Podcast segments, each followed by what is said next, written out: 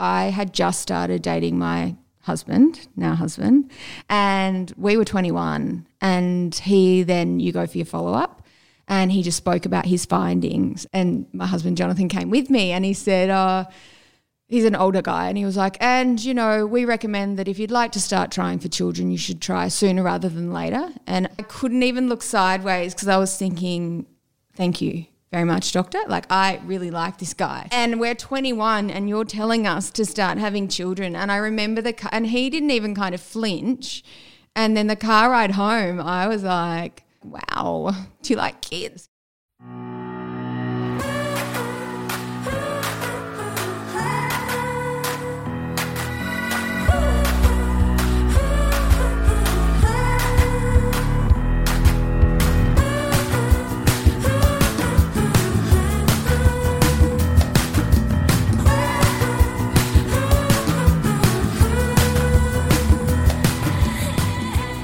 and welcome to this In Conversation episode of Shameless with the formidable Kylie Brown.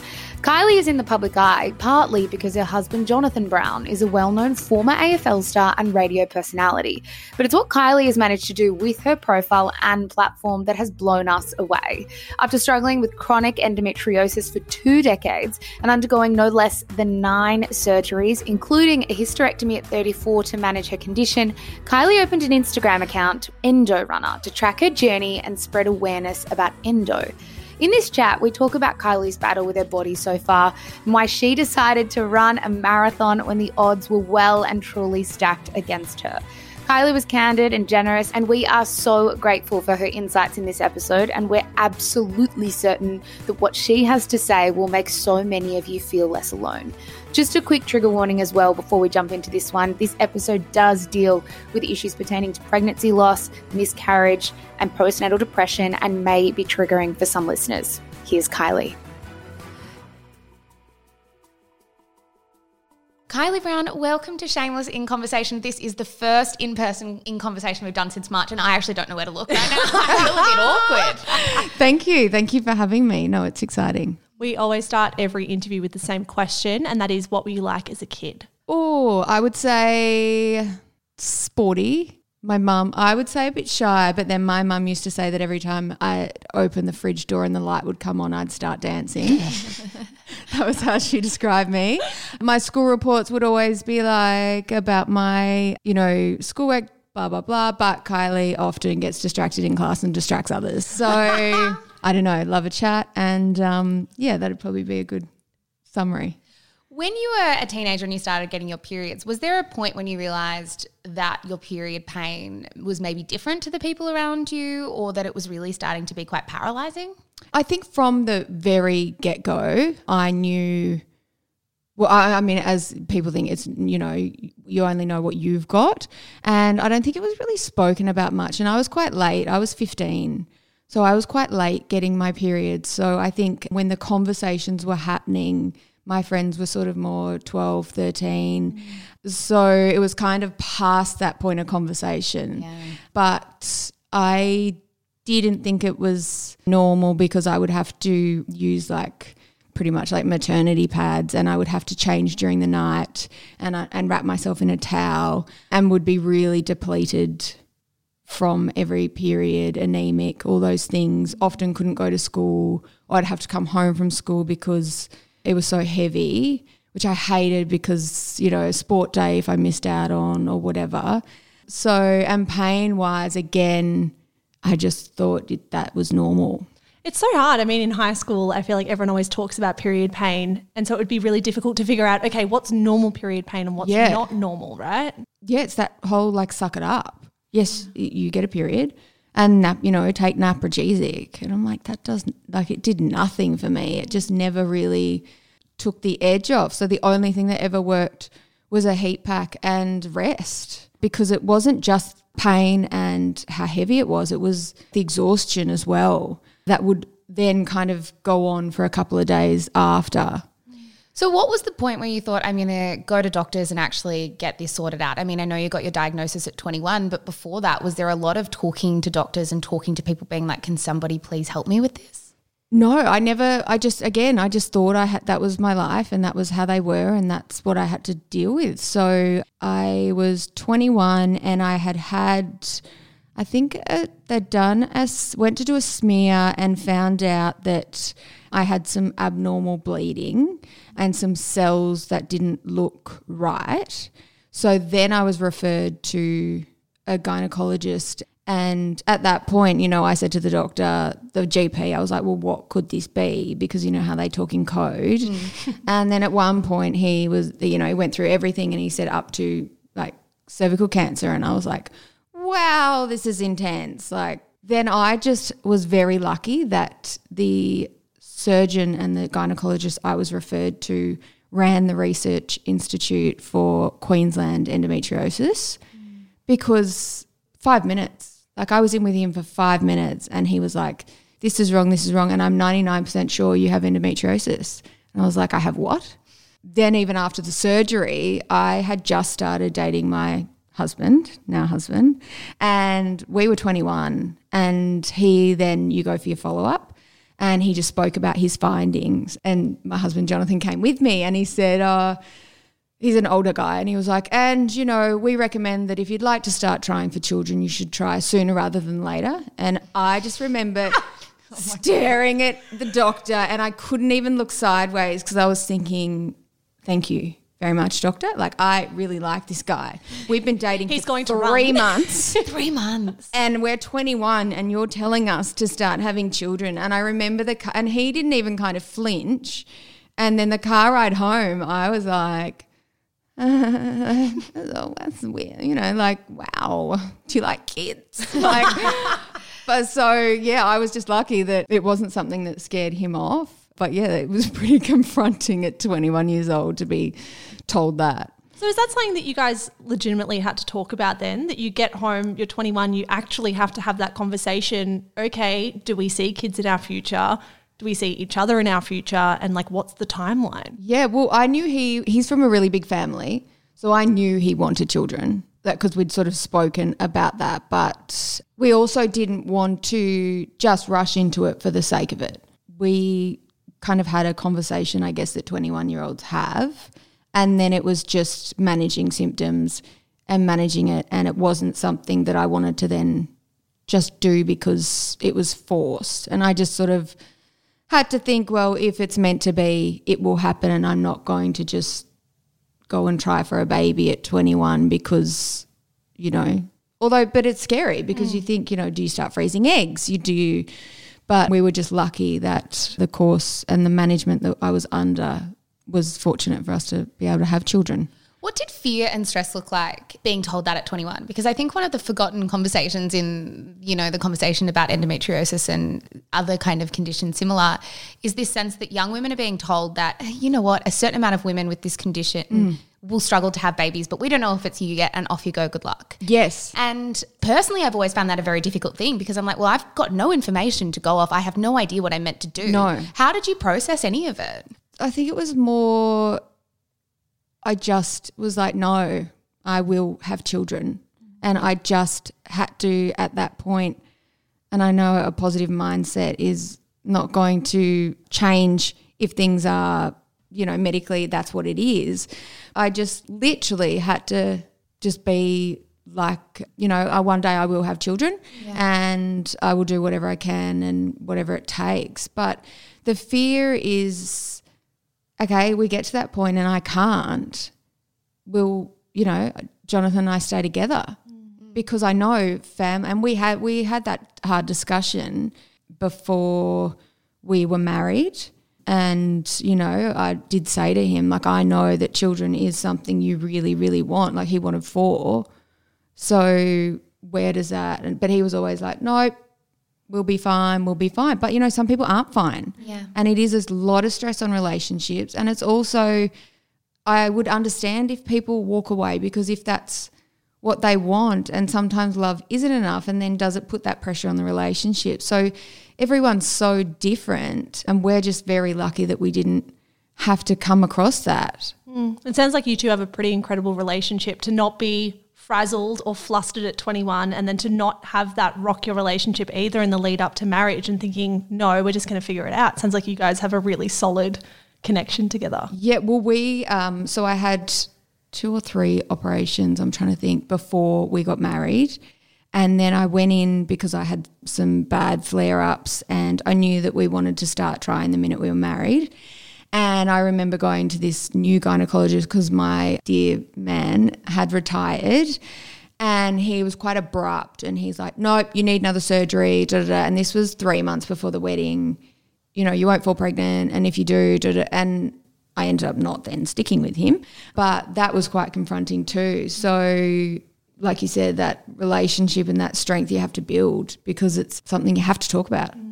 How did endo infiltrate your day to day past the point of being a teenager? Like you're in your mid 20s and you've had a couple of surgeries. What did the pain look like day to day and how did it impact day to day?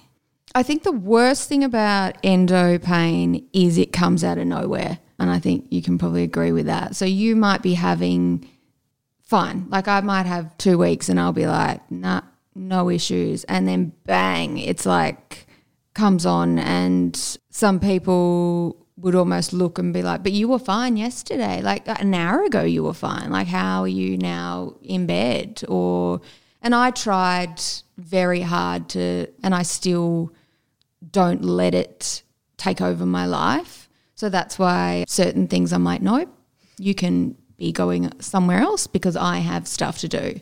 So day to day, it is probably that, oh God, will I have a flare up? Or foods, like foods is really frustrating for me because I did have quite a lot on my bowel. So going out to a restaurant, I go through the menu and I'm like, oh no, that'll be bad, that'll be bad. Like I'll have to leave the table.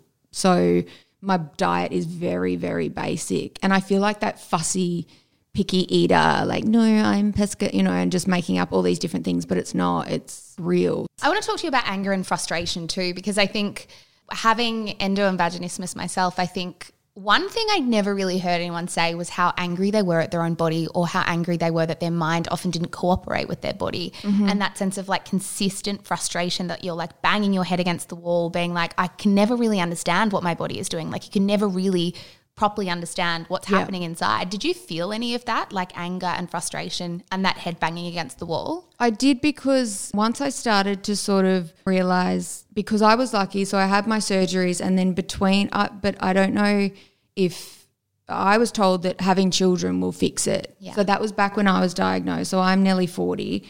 So that's 11 years ago. Um, but I was always told that, you know, once you fall pregnant, it should cl- almost clear out. And my endo was worse after children.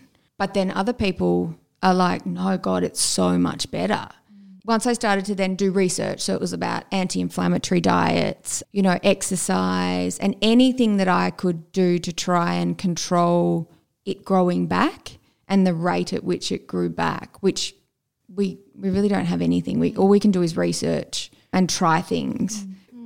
Did you ever feel anger at the medical professionals who were telling you things that didn't eventuate or telling you really harmful things like, no, you need surgery now, right before your wedding. I imagine it sounds to me like, anyway, just speaking already, you've had some doctors who are incredible and really helpful, yes. and others who really hindered your ability to cope with the illness. Is that right? Yes. Well, I was lucky, like I said. So the first surgeon ran the research. He was incredible. Quick diagnosis, bang, it's not in your head, like, which is a lot of what women hear.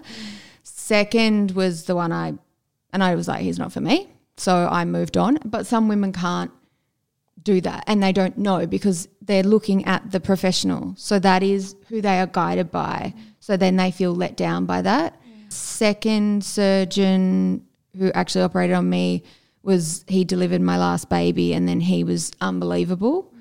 And then my recent one, Katarina Ang, who's here in Melbourne, she was again unbelievable. So when it comes to that, I have been very lucky. Like my surgeon who did a lot of my surgeries and he performed my hysterectomy, he was on the Gold Coast and even while I was in Melbourne, I would Facebook him and tell him I'm coming up, things have flared up, and he would just straight away, okay, call the rooms, I'm operating on this day. Wow. So I'd go up on my holidays and it wasn't a great holiday, but I didn't trust anyone else at that point. Yeah. And I didn't even have to say, symptoms. And then what we'd do is just before I'd go under, he'd be like, right, tell me the spots you're feeling it, tell me where it is. And I would, it's almost like you're getting a laser level. And I'd be like, here, here, here. I reckon there's some on my bladder, some on my bowel, and a little bit, you know, to the left of here. And I'd wake up and once I was came to properly, I'd be like, okay, where was it? And he's like, you know your body too well. Like every single spot. And it was good for him because then he knew where to look for it. But I think that my frustration is more for the stories and all the stories I've been emailed and direct messaged about being misunderstood and pushed away. So I get frustrated because I very I have one experience, but these are people who are having it for 10, 15 years and my frustration is for them that they're misunderstood. For sure. I want to ask you about your first pregnancy because I imagine with most people that fall pregnant with their first pregnancy, they're euphoric, but with you, uh, it must have been a sense of relief too. Like, this is the thing that we both wanted. We wanted to have a baby. Did you feel that initial sense of relief? So my first was a miscarriage, and that I sort of didn't know I was pregnant, but then I miscarried in the shower, and then I went and had the test, and Oh, so you found out you were pregnant after you miscarried. yeah, it was. wow. I was like, wow, this period is wild and has come on really quick, and there was lots of clots, and I was just standing in the shower, and I was like, mm, like I've had some wild periods, but this is something else. And then the blood test result came back that it was that I was pregnant and that it was going down. And then when I fell pregnant with Olivia, I was excited, but it was I don't know. I think you just wait, you have to wait. So you have to wait for the 12 weeks. So we just told very immediate family. So you wait for the 12 weeks and then even when you get that back, then you've got to wait for the 20 week mm. because the 20 weeks checking all the organs and that's a really intense like 1 hour scan. So I felt like by the time I could get excited, well, clearly everyone's like, yeah, we know you're pregnant. But We can see it. yeah, like we get it, you're pregnant. But by the I always held back, held back, held back, held back, and then I never got that we on the stick. Oh my mm, god, you know, and posting things and like not that back then I think we only had Facebook, but even still I didn't really use it. But I never got that moment with my first. Mm. So then when I fell pregnant with my second, which ended up being an ectopic pregnancy, I was like, nope, I am going to celebrate this from the beginning and whatever's meant to be will be. And then I lost it and well, I had surgery and had to have it removed. But I thought, you know what, I what the people who I told were the people that I needed to support me anyway. Yeah, I just after that I was like, no, if I uh, have more babies, like I'm going to be excited from the get go because otherwise, when do you get excited?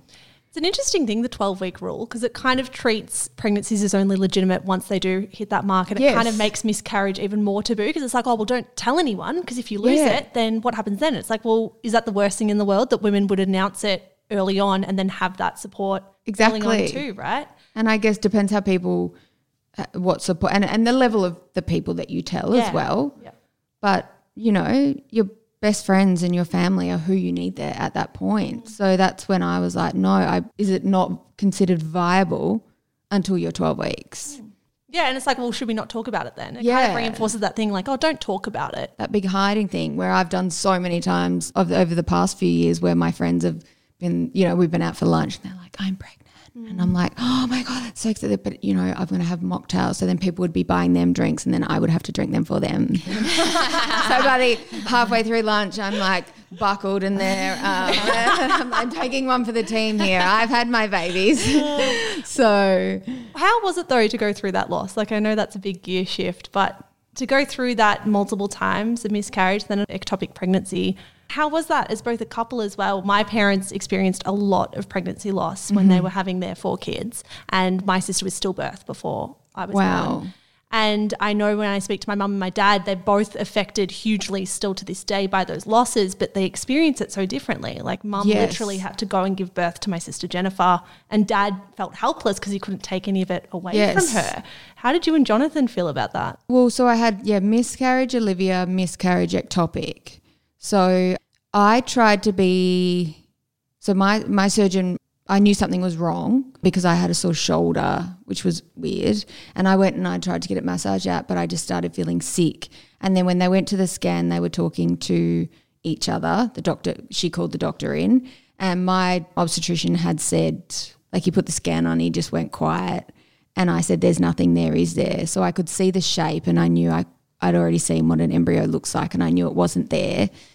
So then I was sent around to like the imaging and to do a proper scan and there was a lot going on but they were talking to each other and then Jonathan was just holding my hand because he knew and I was trying to be the strong one like you know I know these things can happen and with endo it is ectopic pregnancy is a huge risk because of if you've had it on your fallopian tubes it buckles the tube. So my doctor said to me we either see if it passes because they didn't know where it was. They knew there was a pregnancy but they didn't know where it was so we either see if it passes, I can give you a medication to make it pass quicker, or I can go in and have a look. But I didn't have the pain in my pelvis. It was my shoulders, and that was from internal bleeding. So I said, nah, like my gut feel. And I've always been right with my body. And I said, no, I need you to go in. Something's not right. And then, yeah, he could see like the tube was about to burst, and he just couldn't believe that I didn't have the pain. So, initially I was joking, and then it so happened that the two nurses that admitted me were pregnant. And I know, and they were so apologetic because they would then, they'd come in with it and they're like, oh, to see what I was in for. And I was like, no, no, it's so fine. Like, you know, when are you due? And I'm having that conversation. And I don't know, I just tried to, I think I tried to be so strong going in. And then when I woke up, anesthetic brings out the truth in everybody. And I was, bawling my eyes out at five o'clock in the morning. I was texting my husband, I need someone here now. I was texting my parents who were on the Gold Coast and we lived in Brisbane. And I was like, I can't do this. And then I started abusing nurses because I was saying it was too hot in there and this should be a hospital and where's the fucking air conditioning. And I started ripping my clothes off. And then they were like, okay, we're going to get you a private room. I was like, thank you. But I, I think that's when it all kind of came out once you realize that it is actually there. I, I had that gut feeling something was wrong, but then being told and being told you've lost a tube and I still wanted more children, I didn't know that you can ovulate on one side and it get taken up on the other. I didn't know any of that. So all I knew was, is this now 50% chance that's been cut again? Yeah.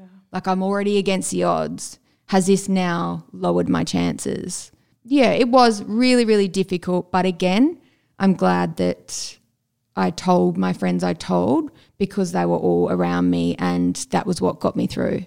One thing I didn't know about your story was before we were kind of doing some more research was I saw a blog post that you wrote in 2015 for Beyond Blue about experiencing postnatal depression after yes. having Olivia and you wrote at the time during a bad attack, I would start by feeling off balance, then nauseous. My face would turn pale as a ghost, and I would feel really anxious and hold on to things as I walked to ensure I didn't fall over, especially when carrying Olivia.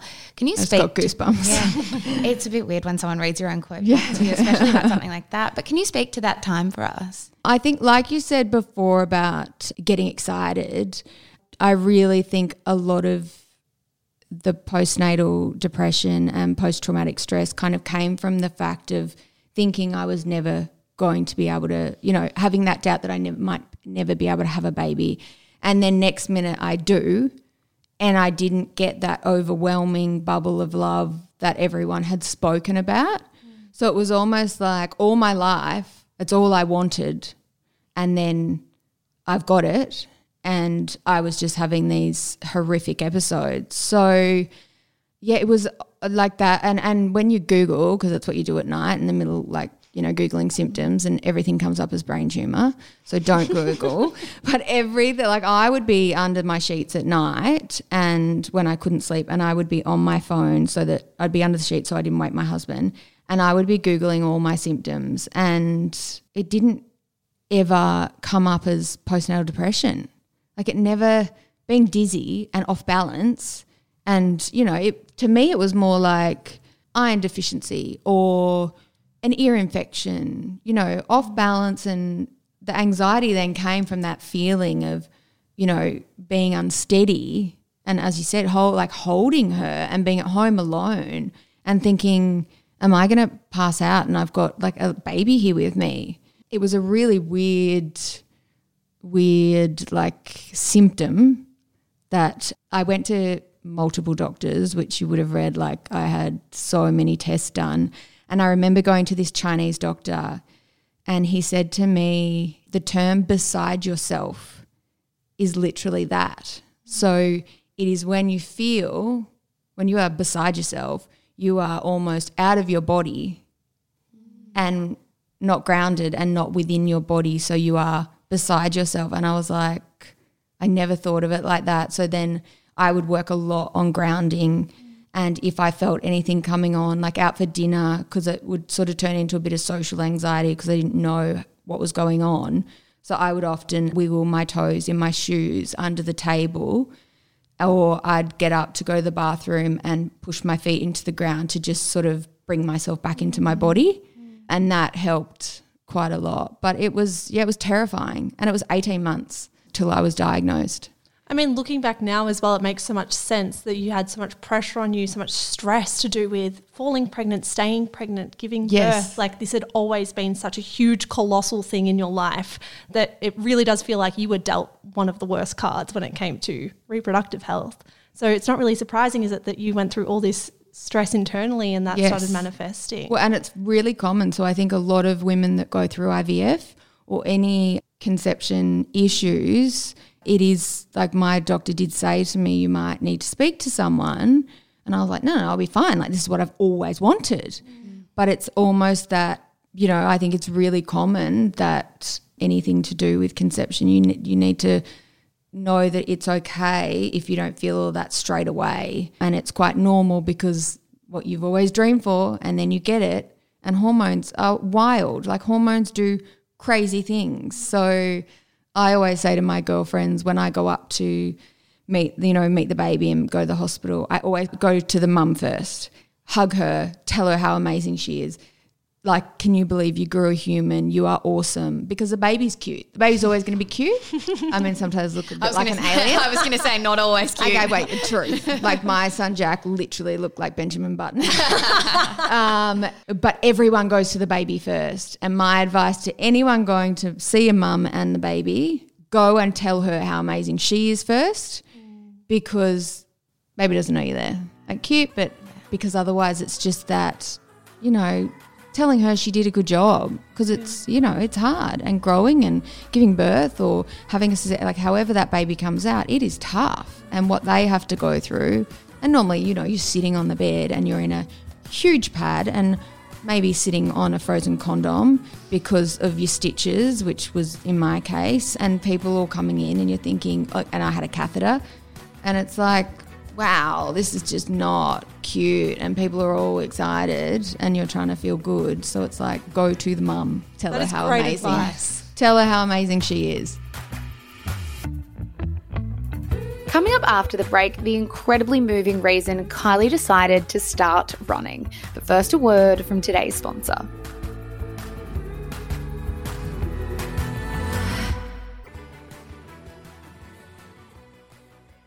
You obviously went on to have two other beautiful children. And then, as you mentioned before, at 34, you decided to have a hysterectomy. Yes. Talk to us about that decision because I can't imagine it would have been easy. I mean, as young women, I feel like that word hysterectomy is incredibly overwhelming just as a word. Huge, hmm. yeah. So Jack came very soon after the ectopic, and that was terrifying because I had the same symptoms, and I was like, "Oh no, it's another ectopic."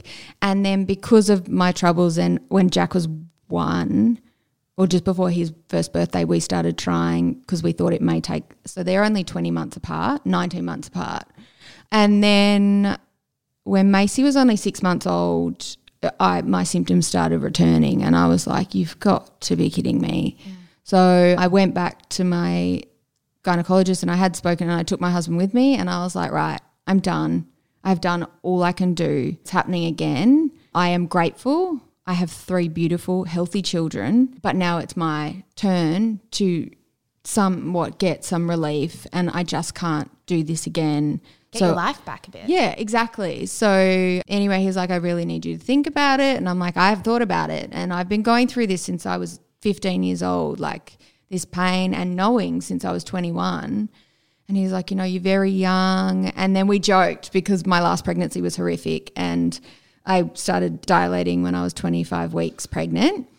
And then I had to have all these like you put pessaries in every day, and I had to have steroid injections for her lungs, and all this stuff happened. And I whinged a lot, and I was crook. Like I used to get so sick. And then I looked at both my obstetrician and my husband, and I was like, okay, do we really want, because she was only six months old. I'm like, do we really want me to be pregnant again?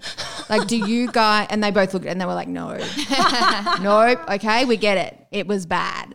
So, again, I think the big thing with any endometriosis surgery is every woman, who, and again, who's reached out to me, doubts the severity of what they've got and doubts if it's actually there. So when I went under, the first thing I woke up and I, uh, you know, once I came to again, I said to him, "What would you have done if it was your choice?" And he said, "I had to take your womb. It was everywhere. It, it took him. He prides himself on being able to do a quick hysterectomy, and he's like, it took him two and a half hours to get everything out, and um, it was going up to my like the kidney vessel. I couldn't really understand it, but." He said it was really difficult and yeah it's it sort of had to he couldn't untangle everything it had to go so that was that validation which again i knew but just to hear that what you're feeling is not in your head is just a relief Yeah. and every surgery I've had, the week before, a couple of days before, I pu- I go to pull out and be like, you know what, I don't want to waste the doctor's time. Like there is people who are far more in need, and it's probably not there. Maybe it's just scar tissue pain. Maybe it's just nerves. You know, I've had it for a long time, so maybe it's just it is a bit in my head. You know, that mind body connection. Maybe you know, shooting off that pain receptors, which they talk about a lot in pain management. You know, maybe that's what's happening. So maybe I need to just channel my body, concentrate on it healing itself, and I'm going to be fine. Like the amount of times I've called, nearly called up to cancel because I doubt myself and my pain. And then, so that's why when I, every time I wake up, I make them write on my hand, yes or no. If it's, so I've got photos on my page where, so I wake up because I'm always like, did it go back to the nurses? And then now they just like put my hand in front of my face and I'm like, I'm upset, but then I'm also like, no, I know my body, Yeah. which is, you know, really good. I can't imagine then how angry and frustrated you must have been and to have had that hysterectomy, to have had all of these surgeries, and then to realize that not only is the pain back, but you're going to need to be, you know, operated on again. What was that like? Well, I, so my surgeon didn't tell me and I never asked. And I think, again, a lot of it is not buyer beware, but you know, that kind of not putting that negative Yeah, energy into the world. Yep, I don't even want to think about it. and I didn't know. So I rang him and he didn't tell me and I didn't ask and and he never said it was a cure, but what was there needed to come out anyway. But he never it's not like he because people will be like they gave you false information. No, it was we didn't even want to think about that. We were just hoping that this would give me relief for, you know, as long as possible. I had moved to Melbourne at this point and it was only 12 months after my hysterectomy. And I was like, wow, that feels a lot like endo pain. And I was like, hmm, nah, can't be. And it was around ovulation and then a couple of other times. And then, you know, shooting pains up your bottom and shooting pains. And then the ones where it feels like you've been hit by a sniper rifle. And I was like, no, surely not. So I left a message with his reception and that he called me. And I said to him, is it common that after a hysterectomy, like you get a lot of scar tissue pain or phantom pain because I don't I don't have a uterus anymore. Like I don't have cervix. I, I still have my ovaries because they were at that stage. They were the only which it's been on since, but they were the only thing that didn't have endo. And then he said to me, "When are you here again?" And I was like, "Actually, I'm coming up in a couple of weeks." And he said, "Come in and we'll have a chat." And then I started researching as well and realized that it could grow back. And I was like, fuck, like what? And I think that one hit me, that one probably hit me one of the hardest. And it took me a really long time. And then I had to fly home with the kids and had to get a bit of help because my family were in Queensland. So I was here on my own. And yeah, that was really, really difficult. But as I said, uh, there was never any misleading of saying it was a cure. But I just thought if you don't have the parts, Like, Where sure. does it go? Yeah. So it was all pelvis, bladder, bowel, everywhere. Like that it could find little spots. It was there. So that was, yeah, I was pissed off with that. Mm. Kylie, what do you actually do? Do you scream? Do you cry? Like, I can't fathom hearing your story and how many times you've been on this yo yo of mm. just getting surgery, it coming back, getting surgery, getting a hysterectomy, and it coming back. How do you let that anger out? I can't even imagine how much of a toll that would take on you internally to be like, what the fuck can I do now? Like, Yeah. am I going to live with this for the rest of my life? Yeah, which you, which I am. So it's kind of, I cry. I'm a crier. Like I love crying. You're among cries. Yeah. Oh, we great. are big cryers. Like I can't believe I actually haven't cried. Like when you read out my quote, I was like, "Don't do it, don't do it, don't do it."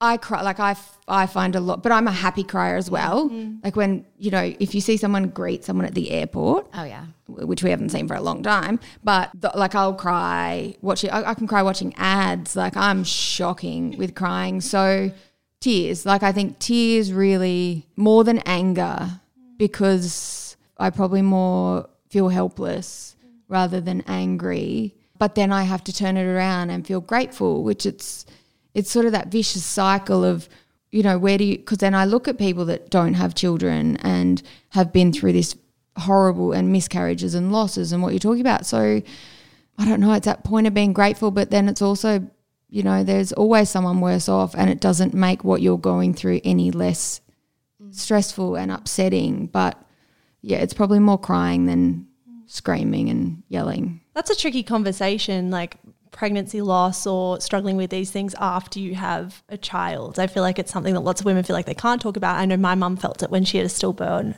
baby after mm. my older sister Claire, because she's like, well, where's the room for this conversation? Because I don't want to alienate the women who haven't been able to have children, but also Yes. my grief is still valid. Absolutely.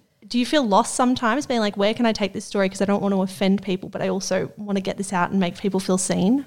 my husband, like Jonathan, often, which it's only been in the last sort of couple of surgeries, because I would just say to him, okay, I'm going to go see Manish again. He's like, why? Because I would hide it. Because to me, I'm like, it's boring chat. Yeah.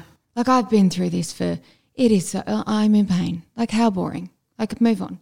And I know it's valid, but it's a conversation that, again, if you give airtime to it, is it then that it Feeding takes it. over your life? Yeah. Yeah. So I, I, yeah, I think that whole not talking about it is good and bad in a way, but not giving it airtime. But then I think it does need airtime. So for me, it's more about supporting and helping other people, and that's when I started my running page and the outpour of messages and the people that say my parents don't know or my friends don't know, and I'm like, what do you mean? So not that I talk about it all the time, but obviously my friends and family know because, Yeah.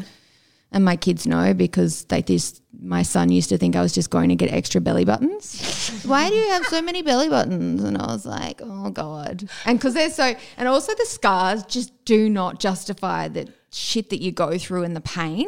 Like these tiny little, it's great, but the tiny little keyhole scars, are, it's like, oh wow, like, and you've got a little A little keyhole surgery. yeah, like just a little stitch there, like one stitch. It's like, wow, that is not what I went through. But the page, probably the thing that upset me the most was starting that page.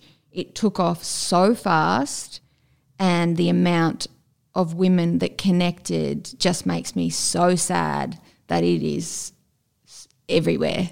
So, I mean, they say one in 10. I'm going to call bullshit on that. I reckon maybe one in 10 that are Properly um, diagnosed. Exactly. I think I've got a group of there's a group of say ten friends. There's six of us that have severe endo, mm, and it's like I don't. Know, it's just everywhere. So yeah, I think the conversation is so important, especially if people don't feel like they can talk to their friends or family. Talk to us about running. You just mentioned that page, and you kind of, it was a very well thought out answer for us to lead us into the question that I wanted to ask, which was where did running come in on all of this? So um, again, with pregnancy loss, well, not pregnancy loss, it was loss. My um, good friend Sally Crennis, um, oh god, I'm crying. Um, she had a little girl, and um, she was 99 days old, and she um, passed away from a rare genetic heart condition. And um, having been through loss of a different kind and nothing like that, I mean, I just can't even imagine taking your healthy baby home. And because I didn't know. And then she was diagnosed one week later. She was, well, two weeks after that, she passed away. Like it was that fast. So they knew nothing was wrong. And I just think of that moment when you know the baby's in the capsule and that photo when you're leaving the hospital that everyone does. And she was just so unbelievable and strong. And I just didn't know like how she was getting out of bed every day. And she has another little girl Sophia. And anyway so Sally's one of Sally's friends said I'm going to run the Melbourne Marathon in honor of you and Lucia and then bit by bit that grew and became Lucia's Angels. And I signed up to do the 5K and then I was like, no, come on, you can do a bit more. So I hadn't run. And so then I signed on to do the 10. And then Sally was going to, with her twin sister Susie, they were going to do, I think at first she was just going to do the 5K walk because one, she had just lost her daughter. Secondly, she was only, I think, about five months postnatal. So next minute she was like, stuff it. And she signed up to do the full marathon. And I was just absolutely in awe of her strength and just how she was literally getting out of bed every day, let alone training for a marathon. So that moment when they came into the MCG, we did a full guard of honour and we were all in pink. Um, and it's on the Melbourne Marathon website and on Sally's Krinis's page. And I was just so touched by what she was able to achieve. And then even she was interviewed straight after and she spoke so, like her message was so clear. And oh, she was just unbelievable. I just was in awe the whole time and I still am. And then we had drinks afterwards, and then we had a lot of rose. And another friend got up to do a speech, and then Sally spoke, and Sally thanked everyone. And again, she's actually calling me. Oh my god, She her ears are burning. her ears are burning. It's like, are you crying about me on a podcast? Yes or no? oh, that's wild. That's amazing. Uh, yes, that's weird. Um, but so she got up and she was like, right, we're going to do this every year now. And Lucia's Angels is going to grow. And they end up raising like well over $300,000 for the Royal Children's Cardiology Ward. So yeah, we were at this after drinks and just the whole day, I just, I just felt like I was staring at her, just, you know, in awe. And then she's like, okay, so every, now everyone goes up a category. So if you've done the 10, you're going to do the half. And if anyone wants to join us, you can do the full marathon. And I was probably two bottles of rose deep. And I was like, I'm doing it. Like, I'm doing the full marathon. And I, so did a couple of other people. Not one person this year within that 300 have done anything. But I'm the type of person that if I commit to it, like You're I doing am, it. I'm doing it. So because she didn't end up running, and then I found out just before that I had to have surgery, and I spoke to Sally, and I was like, Lucia will always be my inspiration. You will always be my inspiration. Which is in a lot of the photos, you might see gold wings. Which were from her funeral. So they were on my hat. And it's actually really ironic. But my friend made me a logo, Endo Runner. And if you look at it, it actually looks like an L. As It's an E, but it looks like an L and it was just ironic that and the pink and everything. So I just thought if she can do it, I can do this, and it just gave me motivation. But Kylie, you were recovering from your ninth endometriosis surgery in February this year. We're recording this in the first week of December. You ran the marathon not even a week ago, right? Yes, Saturday just gone. Yeah, How how do you pull your body into that? I just, to me, I think I'm not going to make it any worse. Like I've tried to do things to make it better, and it's made it worse. So, you know, obviously I got medical clearance before I even started walking. I did do a couple of laps around the ward, but I did find that movement was key this time, and it, and it really, really helped with my recovery and helped with my mental state. I didn't want to sit in self pity. As we said, this is a reality now. Like this is my life, and I am trying to think positive and think that that's my last, and I'm putting that out to the universe, but it might not be. So I just, I don't know. I've ticked over day by day. And it was honestly the hardest thing I've ever done. Then we go into a pandemic where you're not even allowed, you know, I- just hit 21 Ks and then we got told we had to be inside and we could only exercise for one hour. Now I am not fast. So going from that. also amongst friends in that category. Oh my god! And I was like, how? And I remember I had a full meltdown then, and I said to my husband, like, I have worked my ass off to get to a half marathon. I am so close, and we have one hour. So we ended up buying a treadmill. So I would run for an hour outside, and then I'd come inside and I'd finish off the rest. Mm. But that's a mind game as well, and I don't know the motivation was, you know, always Sally, always, and then the messages I would receive, and the page was just such a beautiful place to go. Like my personal page, I don't know, has fifty something thousand followers. I hardly go on that. I go on this Endo Runner page, and it fills me full of so much joy and positivity, and it is just a really I think that even the, the whole endo community is such a really beautiful, supportive space. So yeah, I think I I honestly don't know how I did it looking back, but I was bloody determined. More than 40 kilometres. How does it feel? 42.2, thanks very much. 42.2. Point two. Point two. How does it feel to cross the finish line? So the first probably 25 was okay. And then I got to about 20. They say you hit a wall, and I well and truly hit that wall. So about 28 Ks in, I was texting my husband saying I'm dying. And I had my niece, Shay, riding along behind me, giving me all my treats and my supplements and what I needed. Because I had to have something every five kilometers because it's quite dangerous. Like going for that long, like your body is depleted. I was seeing spots. I was so dizzy. I literally thought I was going down, and it was almost like the wind just, there was just no air. It was quite humid that day. And I was scared. Like, I was scared that I wasn't going to finish this. And, it, like, I almost felt, I was like, I think I'm going to die. Like, this was the hardest thing. And I have birthed three children, and my first birth was traumatic. And it was the hardest mental thing I have ever had to do because it is a long time. With seven Ks to go, oh, also just I had 10K to go, and then my 11 year old daughter, Olivia, my husband ran up with her and he's like, Liv wants to do the last 10 with you. And it was, he, he's like, now Liv, go and just don't talk, don't ask questions, just go with mum. Don't annoy her. No. And and we were probably about two minutes in. She's like, How far to go? And I was like, I can't even talk about that. And then she, I wish I had footage of this, but the GoPro died on the front of the bike. But she was rubbing my back and we were arm in arm for a bit. And having a daughter or having two daughters, it is one of my biggest fears. And it's another thing that I don't like to give light to. But the reality is, I could pass it on.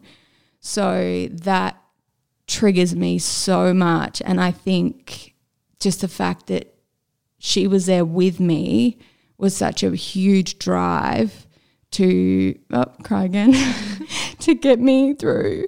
And she just kept saying to me, You're doing so well.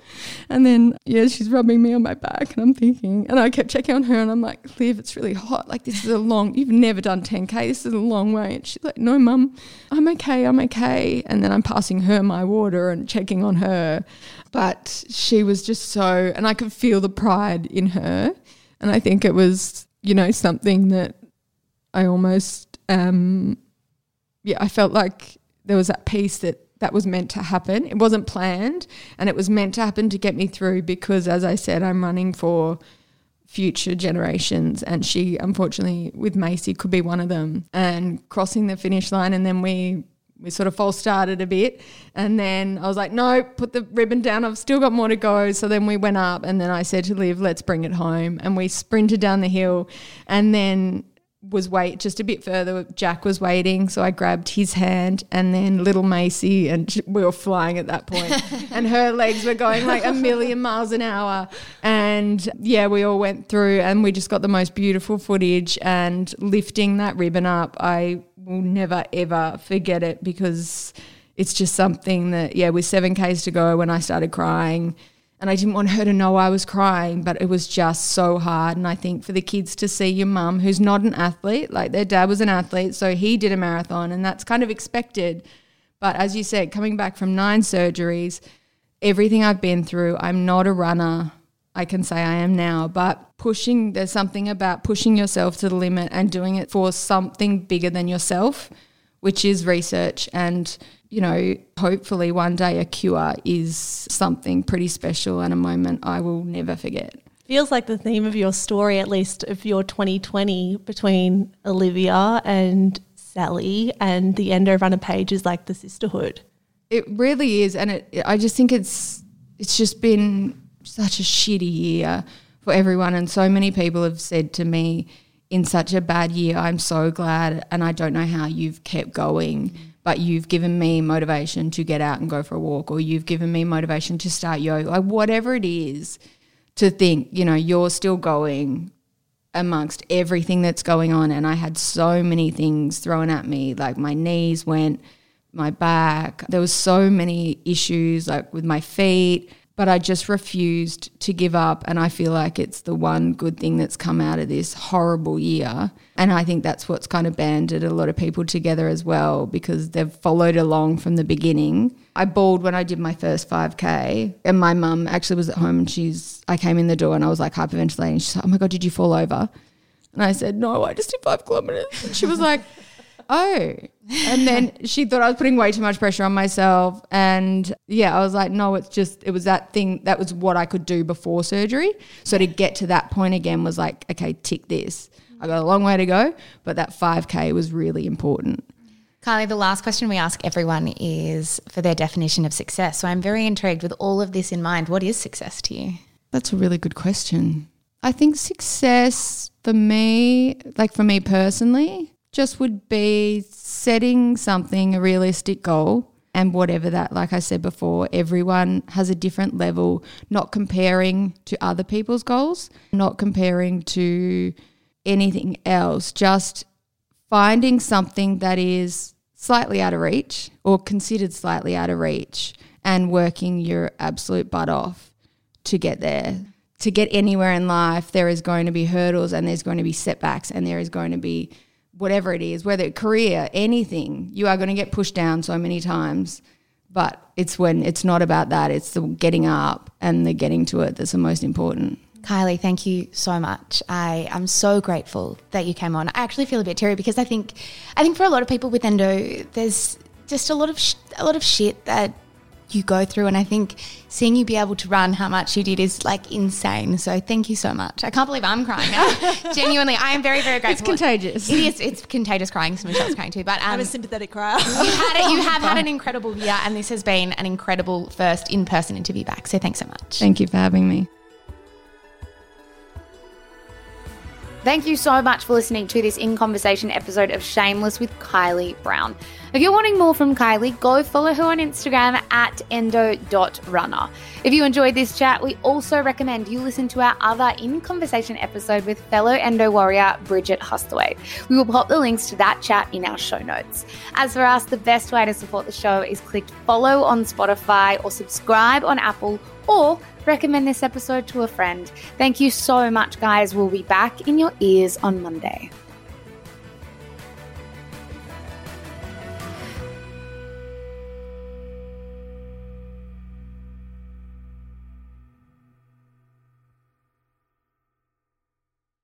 Oh, hi, it's Annabelle Lee and Louis Hanson here. We are your hosts of Everybody Has a Secret. Woo! Woo! We are here essentially just to let you know that we drop episodes every week now. Every damn Friday morning, we are in your ears. That is so exciting. What a time to be in your ear holes. So, essentially, each episode we unpack the real life secrets of our listeners.